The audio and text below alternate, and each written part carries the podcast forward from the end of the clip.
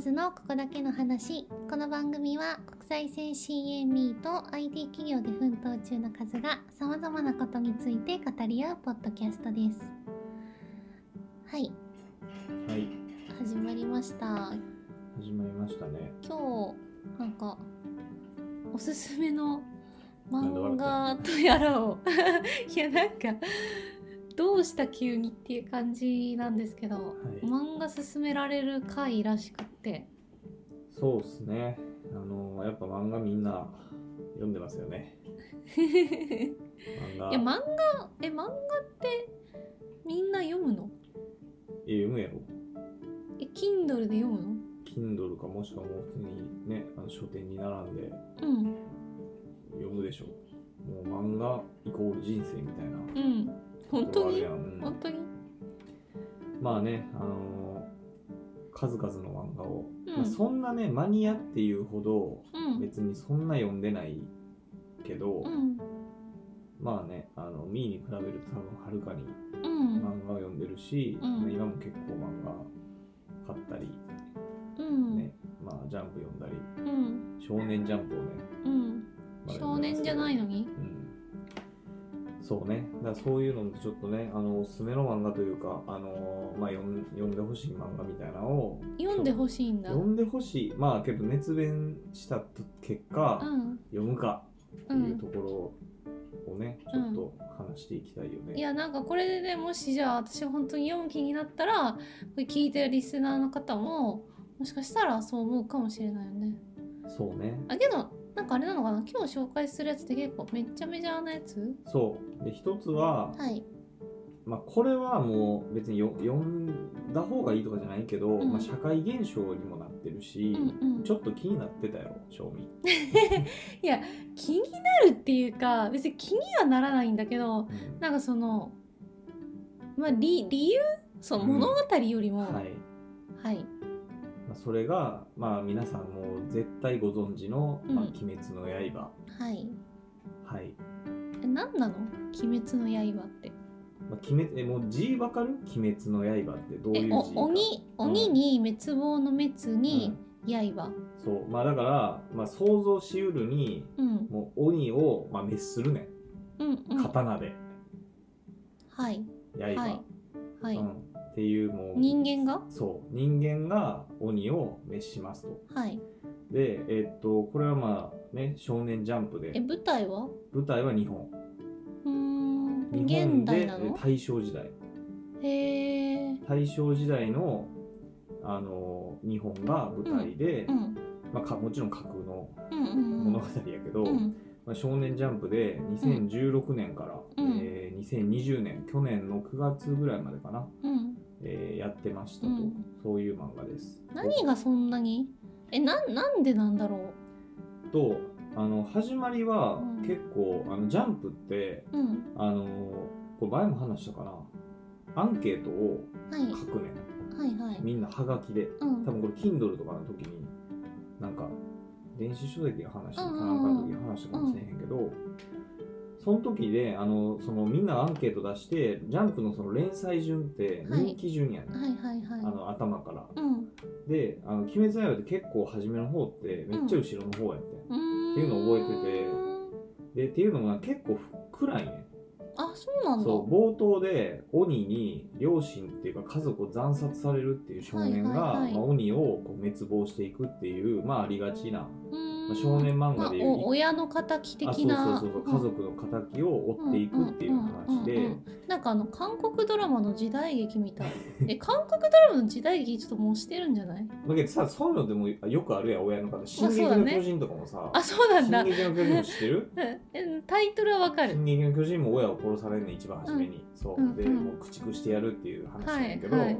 まあ、そういう感じでこう一回ねこうあの親族とかさ友達とかを殺されたり、うんうんこう敵でっていうのはよくある話、うんうんだけど結構なんかそれが暗くてで、うんあの作者があの後藤洋家あの小夜春って人なんやけど、うんあのまあ、同い年なんですわまあそそううなんだでデビューす初連載作品なんやけどこれが、はいはいでもほぼ引退したみたいな感じなんやけど、はい結構映画そんなうまくなくてへえで下手くそじゃないんやけど、うんまあ結構絵はそんな上手くないっていうふうに言われてて、うんうんうんでそのストーリーも相まって結構なんか暗いねうーん何がきっかけだったのこんなに大ブレイクしたアニメえネットフリでやってたやつそうそうそうそうそうえあれってネットフリオリジナルいや違う普通に地上波でやってて、うんあーそうなんだ最近もあのアニメって全部なんか地上波のやつ全部ネットフリでやってたりするけど、うんうんあれが2019年にアニメ化されて、うんうんそっからアニメが確かになすごい力入れててうんあのそんな別にアニメの配給会社とかそんな詳しくないけど、うんまあ、結構なんかちゃんとしたとこっていうかあの有名だからうーんそれで俺見たことあるけど結構絵とかがめっちゃ力入れててなんかそれで爆発的にこう人気が出たいうそれってなんかその絵が下手っていうのをこうカバーできてる感じになってるってことなのあそうそうそうアニメだと。うん、アニメはあの普通に作者が別に描くわけじゃないから、うんうんあのまあ、それをこう綺麗な感じになってあの作者もこう、ね、やっぱ絵うまくなってくるやん描いてるとうんうん途中にだから絵はどんどんこう上手くなってきてるんやけど、んまあ、それでもそんななんかそんなっていう感じやけど、うこん 辛口だね。 まあ、けどね結構あの、まあ、王道なのが親がん親に殺されて、であの、うんまあ、みんな男の子って刀とか好きやんうんうんそうなんだ。そうみんなやっぱね、あの日本男児たるものみんな侍になりたかったって一応言うぐらいのさ、はい本当に。感じやから結構その刀の刀主人公持ってて、うんまあ、鬼を倒していくっていう話で結構王道、うんうんうんであの、まあ、別に単純にこう一人で鬼を倒していくわけじゃなくて、うんその鬼を古代からあのうん倒し、鬼に抗ってきた、うんまあ、鬼殺隊っていうそのあんねん組織が非公式の政府非公式うのん。。はい。っていう隊があって、はいでそこに入って、まあ、仲間たちと出会ったりその先輩とか、うんあとその鬼殺隊の中のトップのその隊員、うん。柱っていうんやけど、うんその柱とかうん。と一緒にこう切磋琢磨しながらうん倒していくっていううんうん話です。うんであとまあよくありがちな感じやけどな技とうんかあの、まあ、流派とか、うんなんかそういうので、まあ、鬼を倒していくっていう感じなんやけど結構あれやね今自分で話してて思ったけど、うん。全然魅力伝わってない な。いやなんか今を聞いててそうなんか社会現象になった理由は正直わかんないよね。正直言うと、うんな俺もなんでこんな流行ったよなって思ってる マジでなんかそうえなんだろうそういうプロモーションがなんか上手だったとかなんかそういうグッズとかめっちゃあるじゃんコンビニとかうに、んなんかそういうあれなのかなそういういやけどあれって多分後からやでうーんだってさあの大道のさコーヒーとさうん「あの鬼滅の刃」がコラボしてさはいその大道のその缶コーヒーのパッケージが全部その鬼滅の刃のキャラになってん、はいはいそれで大道のその決算がめっちゃ上振れしたっていう、へえそれだけじゃないかもしれんけど多分それの要因って言われてて、うんうんあと新聞がさうん「鬼滅の刃」の最終回とコラボした鬼滅あの新聞うんが街中から新聞が消えるとかさうんやばいねであの各社うん全部と多分産経とかうんう日ん経とか朝日とかん全部そういうのと契約してうんその紙面を全部ジャックしてうんその日うんうんでもう各社全部消えるっていうのとかへえそうけどなんかそういう社会現象になったのはほんまにけど、まあ、アニメがすごい流行ったからかなアニメがすごいその絵とかが綺麗かったし、まあ、あと声優とかさアニメって大事やんか、うんうんうんだからなんか結構その辺がなんかあのすごいなと思うからあの単にコミックだけえそれさ実際数えアニメも見たアニメ見てないあ見てない見てないうん だからそれ分かんないってことかそうただその連載した時からずっと見てただからそうんの急になんかすごい流行ったなと思ったへえそうだアニメは普通にねあちょっとは見たよちょっとは見たけど、うんアニメってやっぱね漫画好きな人とアニメ好きな人って分かれると思うね、ああアニメってやっぱまどろっこしいね何がいやさあの紙面やったらさ1ページで終わることをさなんか3本も4本かけたりするわけやん会話とかさうんうんうんああそういうことねそう確かにそれがめっちゃまどろっこしくて、うんただまだマシなのはその最最近昔のなんか「ドラゴンボール」とか知らんかと思うけど昔の「ドラゴンボール」とかってマジで長くすんねん何をその尺をへえ漫画やったらほんま半ページで終わることを10分かけたりしてへえでそれって追い抜くからやねん追い抜いちゃうからアニメが漫画を、うんそうなると都合悪いやん先の話がないからさうんだからアニメってオリジナルストーリーとか「ワンピースもそうやけど「ドラゴンボール」もそうやけどオリジナルストーリーとか入れんねんけどう「ん鬼滅の刃」は基本的にもう完結しかけてたから、はいまあ、そういうのがなくて、まあ、結う構んスムーズにいくっていうのも、うんまあ、アニメがこう受け入れられた要因じゃないかなと思うけうど、んうんそうまあだから俺は普通にアニメを見ないから、うんうんだからなんでそうやねまあ普通に綺麗やなと思うけど、うなんでんそんなに流行ったんやろうなっていうのは、まあ、謎のままうんえちょっと待って私も謎のままなんだけど そう謎のまま俺も謎のままただまあ普通に面白いほんまにえ面白いんだ、う漫画は普通に面白いなと思う、へえまあ、刀好きやし俺、はうい んめっちゃアホみたいな刀好きやしいや刀好きやし鬼、うん、ストーリーも面白いし結構なんかシリアスなんやけどシリアスの中に笑いとか入れてきて、別にその笑いのセンスが高いわけじゃないんやけど、うんなんか可愛らしさとかがあって、うんで作者女性やねんうんうんあなんか言ってたねそうで別に女性やから男性やからとかないけどなんか女性ならではのなんかその柔和さがなんかある気がする、その作品の中にうーんそこの柔らかさんとそのその話の知りやすさうん家族が鬼に惨殺されたとかう、んなんかそういうところとかが結構あとなんかあの、まあ、鬼ってもともと人間やねはいあゾンビと一緒ゾはいンビは映い画はいとかとはい一緒はいであの鬼そのもともとおった鬼って一人でうんそれがまあラスボスなんやけど、うんそれが鬼舞辻無惨っていうねんけど、うんその鬼舞辻無惨があの自分の目標というかひその何目的を達成するために仲間というか、その手こ手数を増やすってか形でうん自分の血を分け与えた人間が鬼になる、うーんそうでその鬼も一応なんか階級があって強くなればなるほど、まあ、人を食べれば食べるほど強くなるんやけど、うんうん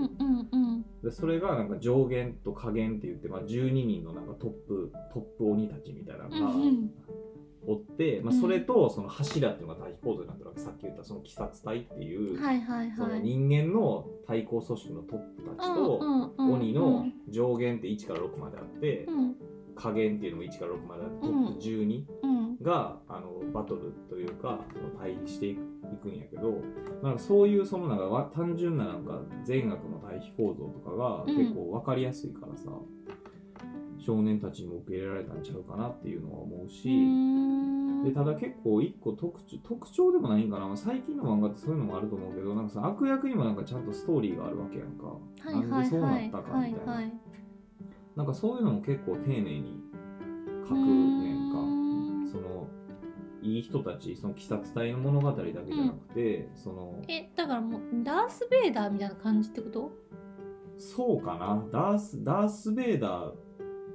あれあのエピソード456先にやって123でダース・ベイダーの過去書いたみたいなあそうそうそうそのダース・ベイダーにも悲しい過去があるわけじゃんそういうこあとそうやね、うん、だあれもさあの456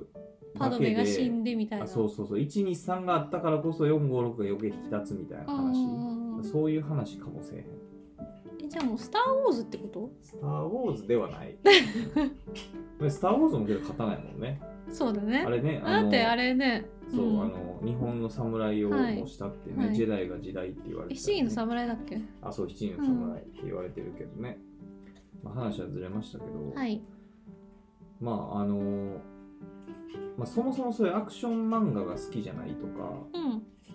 あんまりそのぐ、まあ、そんなグロくもないけうど、んまあ、そんな別にねあの殺す殺されるみたいな話が好きじゃないとか、うんうん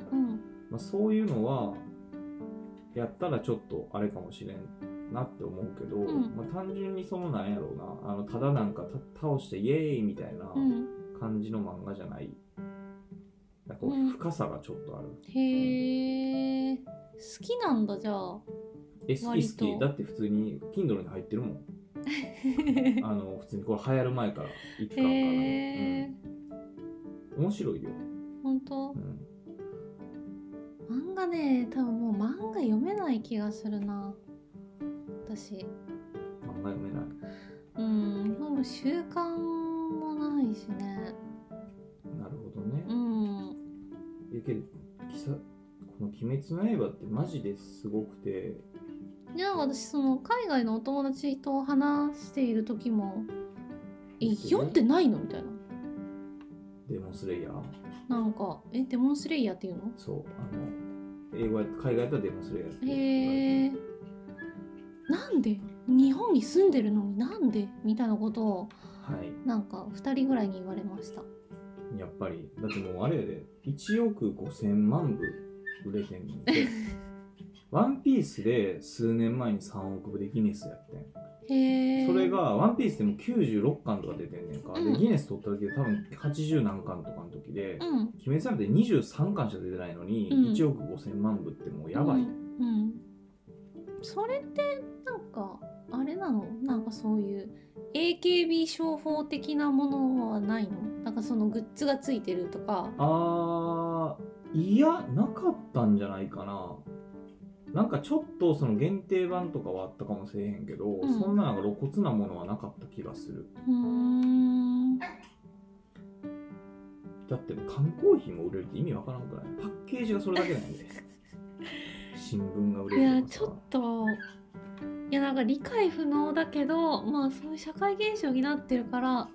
なんかそのなんでなんだろうっていうのは気になってたうんえー、ミニクレがえやってんのやっ今てるうん無限列車編へでえちなみに今年の秋か冬ぐらいからあの、うん遊郭編っていうそのあの全部まだ終わってないねうんアニメでその映画になる直前のストーリーまで、うん本当にコミックと同じ忠実に、うんあの放送して、うんで映画でその無限列車編っていう、うん結構胸熱な、うんね、あの煉獄さんっていううん胸熱な人が出てきて、うんまあ、散っていくっていう、うんあの映画をはいやって、その後に、あのまた別のストーリー遊郭編っていうストーリーがね、うんあんねんけどそれが今年の、えー秋に秋冬って言ってるから多分もう一回それ後ぐらい映画化すんちゃうまただってその遊郭編でまだ123巻とかかな多分あだからまだいその秋冬のやるアニメでうんまだ半分ぐらいしか終わってないからうんあと半分多分やりきるんじゃんっうーんてなったらもっとこうねあのこの流行りがどんだけ続くか分からへんけど、うんもっとコミックス売れるかもしれへんし多分もっとなんかメディアタイアップみたいなんでさ、うんメディアミックスのやつがあってう、んもうすごい、ね「千と千尋」も抜いて今1位やしうんでねこの話する前にちょっと調べたんやけどさ、んなんかこれすごいなと思ったのが今年の、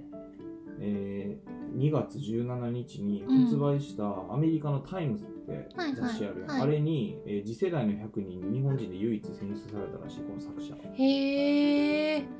それはすごいね3人目じゃない日本人で乗ったのそうなん多分違うかな多分私えタイムでしょそうタイムタイムだと乗ったことあるの多分村上春樹とこんまりだけだったと思うえじゃあ村上春樹に並んだって ことやばそこまでやばいね ちょっとなんか記憶がおぼろげだけどなんか確かその2人だけだまあまあっけたど気がする、 2人だけじゃなかったとして村上春樹も乗ったタイムにうん選出された漫画家すごいね。うんいやもうなんかい今今のが一番すごいと思った。 やそういう漫画がねあの自分と時代にさ同じ時代にはい。ねあの放送されたし、うんあの漫画もあるからさうんまあね今コロナでねあのもう自宅やしさはい。まあ緊急事態宣言ということになっちゃったので、見てみたらネットフリックスで全部えー、見てみる？ 全然乗り気じゃない けど見ちゃう？でその社会現象になったきっかけがそのネットフリックスっていうかアニメやからさ、うん漫画じゃなくてだうん。からそっちで見るっていううん。でそれでもどうなんだろうね。作者的にはどうなんだろう。なんかえそれなんか。まあでも複雑な気持ちじゃいいんないでもまあけどそんなことないそんなことないんちゃうだって結局それでみんな、ま、漫画に戻戻るっていうか漫画に行ったりしたりさ、うんうん多分絶対初めそのなんかツイッターとかその当時見たけど、うんなんかいろいろその、ジャンプって知らんくて漫画先見て、うんあジャンプなんやみたいなんでやっぱ買う人とかもいっぱいおるっていうしさ、うーん1億5000万部はえぐいよね印税えぐいんちゃう、、そううんだね確か1冊40円とかやった気がする10%とかうー印ん税って40億20 50億ぐらいかもっとかねだから一番作者がびっくりして んじゃんこんなにえぐいんやみたいな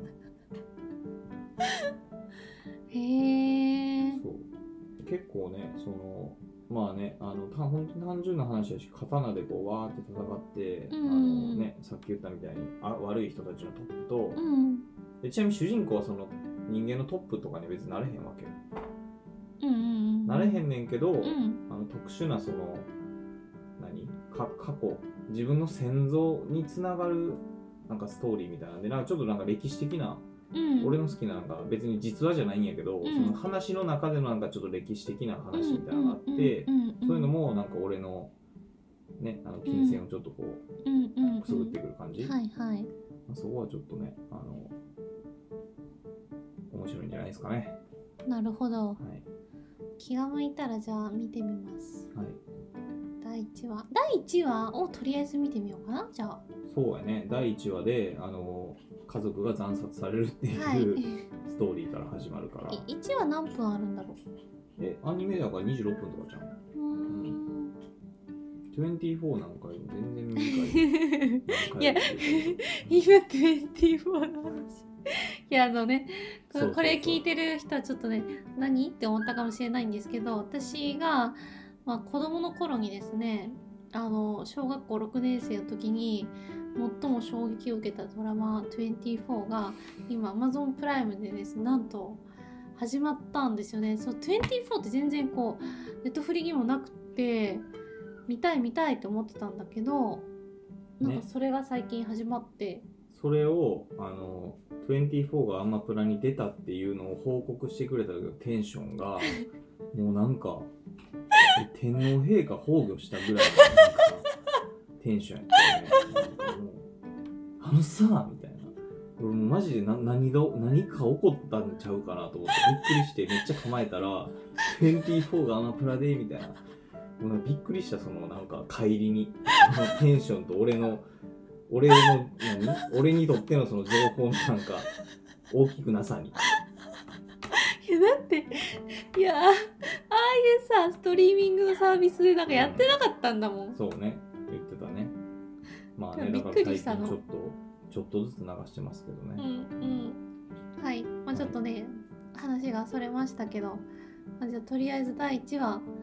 見てみようかなはいうん「鬼滅の刃と」であと一つ紹介していいじゃんはい短めで短めにね、うんあと一つはこれは普通にもうぜひ読んでもらいたいし、うん多分あのミーも好きちゃうかなと思うんう漫画やのにうんジャズっていううーんジャズの漫画です、うん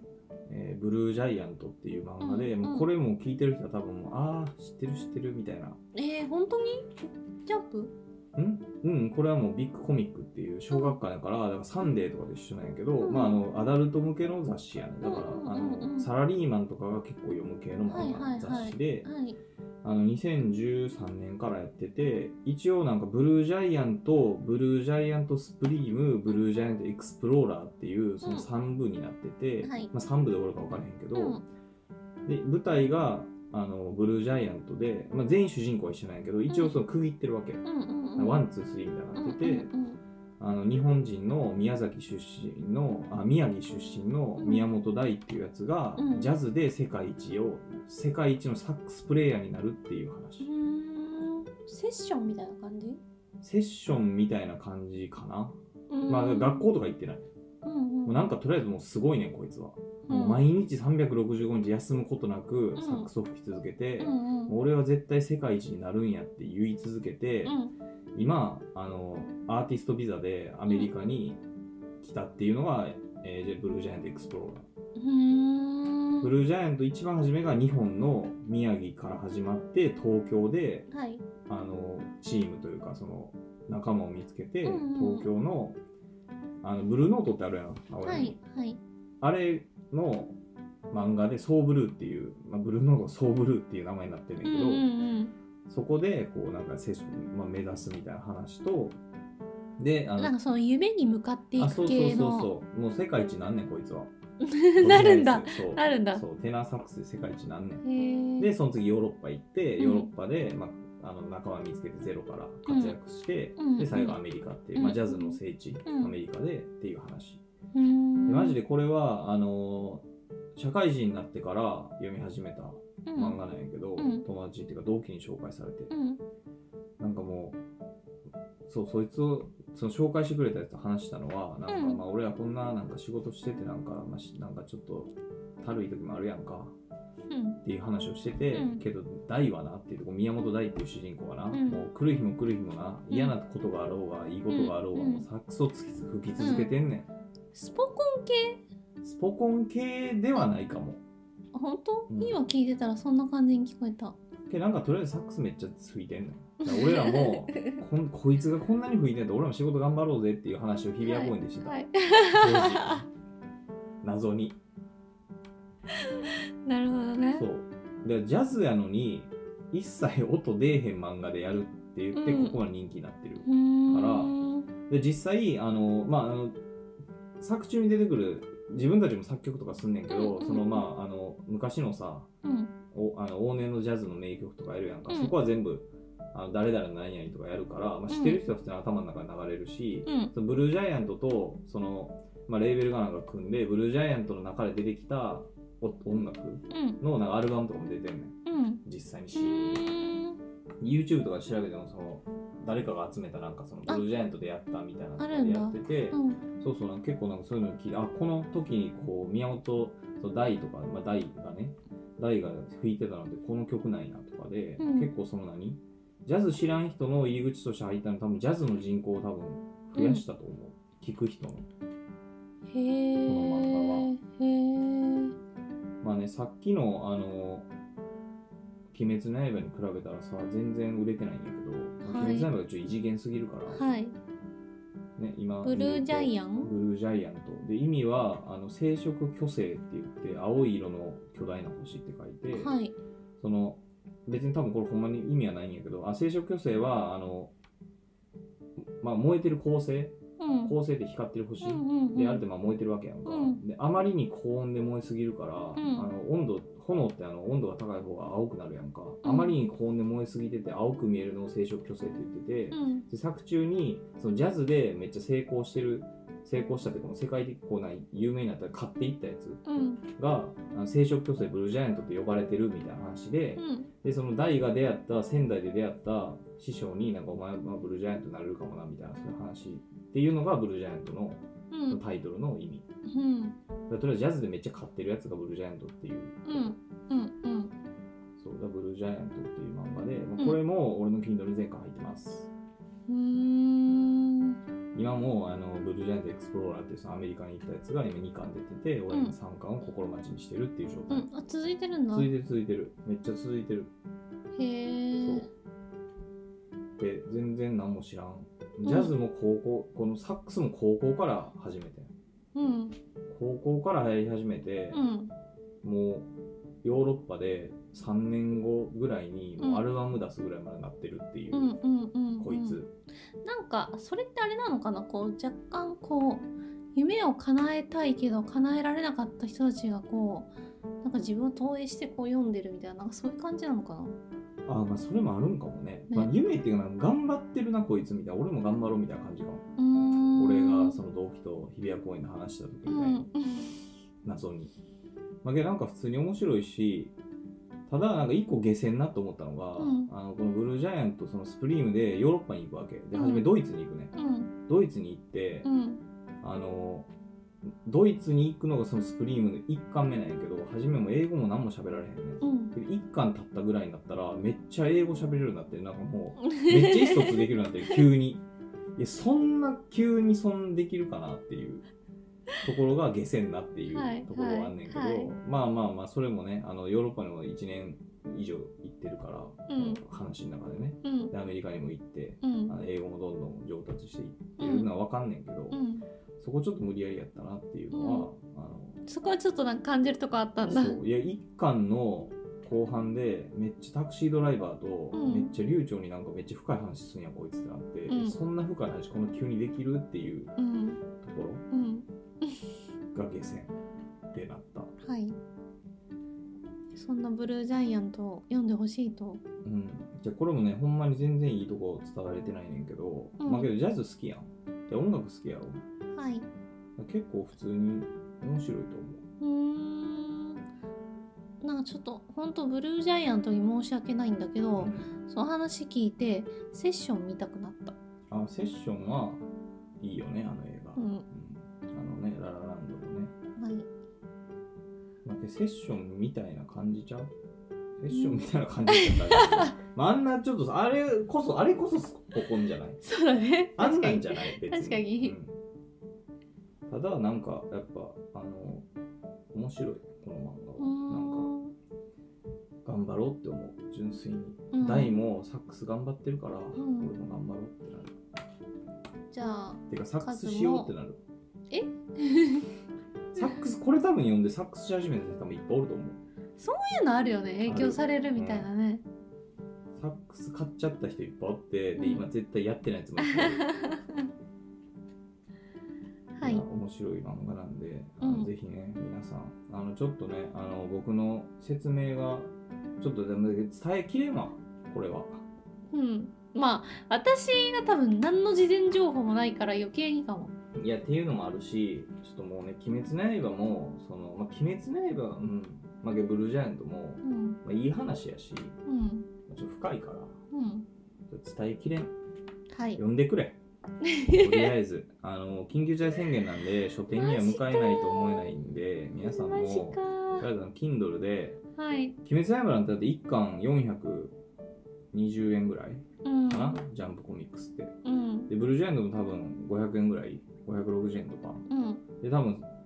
1巻1回買ったら何30分ぐらい潰せる30分ぐらいで読めるやろう多分、で両方買って1時間で1000円ちょっとで1時間やろうんめっちゃコスパ良くない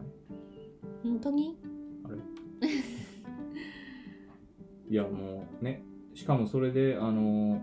今のね流行りをう特にん「鬼滅」はね、うまあん今今の流行りかはちょっとちょっとあれかもしれんけど、うんまあけどまだも全然流行ってるしうん読んだことないって人はねあのぜひでタイムにもね選ばれたっていうので、ねうんぜひ読んだらいいんじゃん春樹と同じってことだからわかりました、い